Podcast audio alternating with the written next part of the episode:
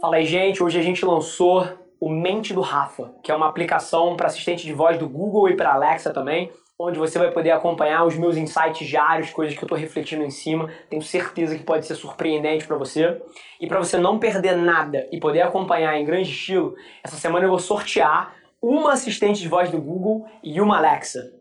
E para participar é mega simples, tá? É só dar um pulo no meu G, no meu Instagram, arroba avelarrafa, clicar no link da bio e ali você insere um código que está aparecendo em todos os meus conteúdos da semana num lugar escondido. E na segunda-feira, dia 27 de abril, a gente anuncia o grande vencedor. Ah, eu não podia deixar de te dar o código aqui também, né? Já que você está consumindo um conteúdo. Entra lá no link da bio e digita Eu Quero. Fala pessoal, Rafa aqui. Abordagem um pouco diferente hoje. Eu não sei se todos vocês sabem, mas a gente tem a maior experiência em áudio para executivos de marketing do Brasil, chama da CMO Playbook, e porventura eu acredito que alguns de vocês possam nunca ter ouvido o que, a gente tem feito por lá. Então a nossa ideia, muito rápido aqui, é trazer um highlight, um melhor momento de algum dos episódios. Toda semana a gente vai soltar um. E se você por acaso tiver interesse em escutar o episódio completo, digita na plataforma que você está ouvindo aí, The CMO Playbook. Você também pode encontrar no site da Velar Media, é um dos nossos principais pilares de conteúdo e tem feito de fato um barulho muito grande no mercado. Eu tenho certeza que você vai gostar. Forte abraço não podia estar mais animado com o teor do nosso papo CM, toda essa parte de ter estratégias de marca que são baseadas em, para onde a cultura está movendo, o poder das comunidades, é, é o que basicamente é o respiro do meu dia a dia. Então, assim, Acho que é uma das primeiras vezes que num papo do CMO Playbook algum tema está tão no centro do que eu respiro. E falando muito disso, a gente começou a entrar no tema aqui de valorização do profissional e que passa por temas como liderança e etc. E eu vou até abrir uma coisa para vocês. O Rô é uma das pessoas com quem eu mais gosto de falar sobre gestão e liderança que existem, tá? Assim, hoje em dia, por N motivos, eu tenho acesso a vários dos maiores líderes brasileiros mas as minhas conversas com o Rô sempre têm um tom um pouco mais profundo, são sempre de grande valor para mim. Eu lembro lá no começo, não sei se você vai lembrar disso, Rô, quando eu estava começando a crescer a agência muito rápido, você foi uma das primeiras pessoas que me parou e falou: Rafa, toma cuidado com diluição de cultura toma cuidado, pô, à medida que você coloca tanta gente para dentro assim, e você que tem uma cultura tão forte, que é um diferencial da companhia, pô, isso precisa ser uma obsessão sua. Então foi um dos caras que me fez dar um passo atrás e repensar algumas coisas que eu tava fazendo. Você lembra disso? Com certeza.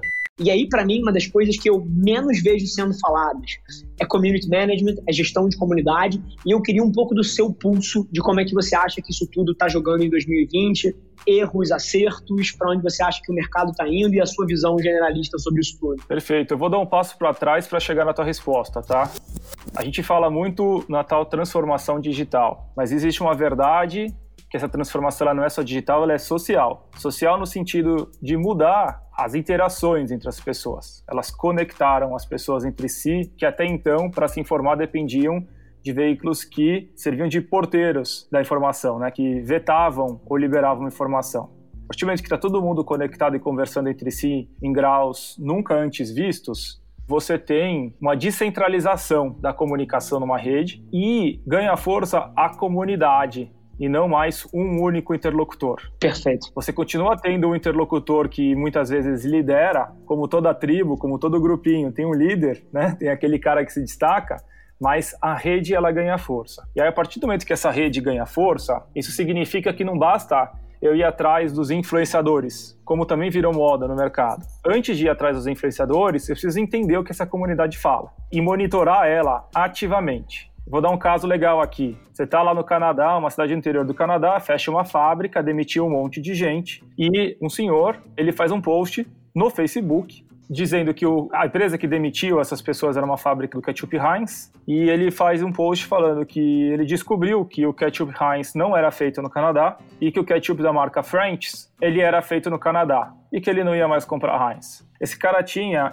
entre 400 e 500 seguidores. Não era 400 e 500 mil, era 400 e 500 seguidores. Sim. Em três dias, ele teve, se não me engano, vou chutar aqui o número em grandeza, mas cerca de 120, 140 mil interações entre comentários e compartilhamentos. essa mensagem circulou, gerou um stockout da marca French no varejo e gerou uma crise institucional que durou dois anos na Heinz. Aí eu pergunto, se eu monitoro só o influenciador, eu teria pegado esse cara? Não, porque esse cara não era um influenciador. Mas se eu monitorasse a comunidade de pessoas que consomem molhos, que fazem culinária, enfim, que gravitam em torno dos interesses relacionados à minha marca, eu teria pegado esses sinais. E isso talvez não teria pegado na hora, mas teria pegado no primeiro sinal de reverberação e no movimento de massa. Esse exemplo ilustra bem o que, que significam essas comunidades. Né? A gente está falando aqui hoje de comunidades que sempre existiram, são comunidades de mães, comunidade de veganos, comunidade de ciclistas, estou dando exemplos, né? Sim, fãs de cerveja, amantes de games, assim, tem tudo. Isso que a gente define, né, como comunidade, não significa comunidade no sentido de social, como alguns interpretam, e eu preciso monitorar essa comunidade antes de se preocupar com a minha marca. Porque aí vem duas coisas. Primeiro, tem gente que acha que comunidade é ver quem está em torno da sua marca. Então, se a marca é de ketchup, eu quero ver quem está falando da minha marca. Não, não é isso. Isso é um microcosmo. Aqui eu jogo uma provocação para os executivos que estão escutando isso em perguntar quanto você está valorizando o teu time de community management, você está investindo nisso e qual que é o plano de carreira e perspectiva de futuro para esse cara. Porque se é fato que alguém vai fazer essa qualidade de relacionamento que a gente falou aqui, são esses caras. Não é mais a publicidade tradicional. A publicidade tradicional ela entra mais como um, um airstrike, um, um suporte né, na comunicação. Mas o vínculo, o link, tá com esse cara. Rô, eu vou falar um negócio aqui que eu espero que a gente possa se referenciar para esse momento da nossa conversa daqui a 10 anos e a gente possa apontar ele como um dos grandes momentos que a gente começou a virar a cabeça de muitos dos executivos que estão aí fora. Olha o que eu vou falar. Eu acredito com toda a minha energia e competência como um executivo que está imerso nesse mundo, que se as top 20 companhias brasileiras, as top 50 companhias brasileiras, pegassem o seu orçamento de publicidade, que hoje em dia é investido 100% em iniciativas para fazer barulho, e elas pegassem esse orçamento e invertessem e fizessem 98% desse dinheiro investido em times de community management e 2% para criar mensagens de airstrike, como você falou, as ações dessas empresas nos próximos três anos subiriam tremendamente literalmente, uma empresa que investe 500 milhões de reais. E olha que interessante, porque isso não necessariamente é do meu melhor interesse em termos de negócio, porque eu faço parte dessa indústria. Mas eu acredito isso profundamente, que se uma empresa que investe 300 milhões de reais por ano em publicidade, pegasse esses 300 milhões e investisse 10 milhões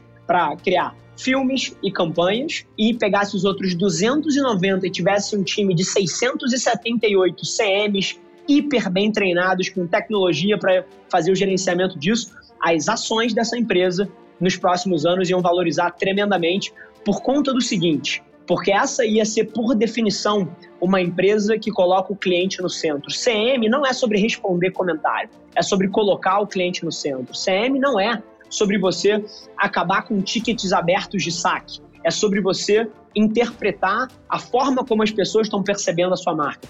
E poucas coisas no longo prazo moldam mais uma empresa do que essas duas competências. Eu concordo 100% com essa visão e complemento com um ponto. Eu acho que não só você tem uma valorização das ações né, como indicador aí importante de negócio pelos motivos que se falou, como você também tem uma alta probabilidade de preservação de, de valor perante a riscos e percalços que essas empresas passem. Porque nas crises, as empresas que fazem uma boa gestão de comunidades têm não só um comitê de crise defendendo a marca, mas tem a comunidade defendendo a marca. Perfeito.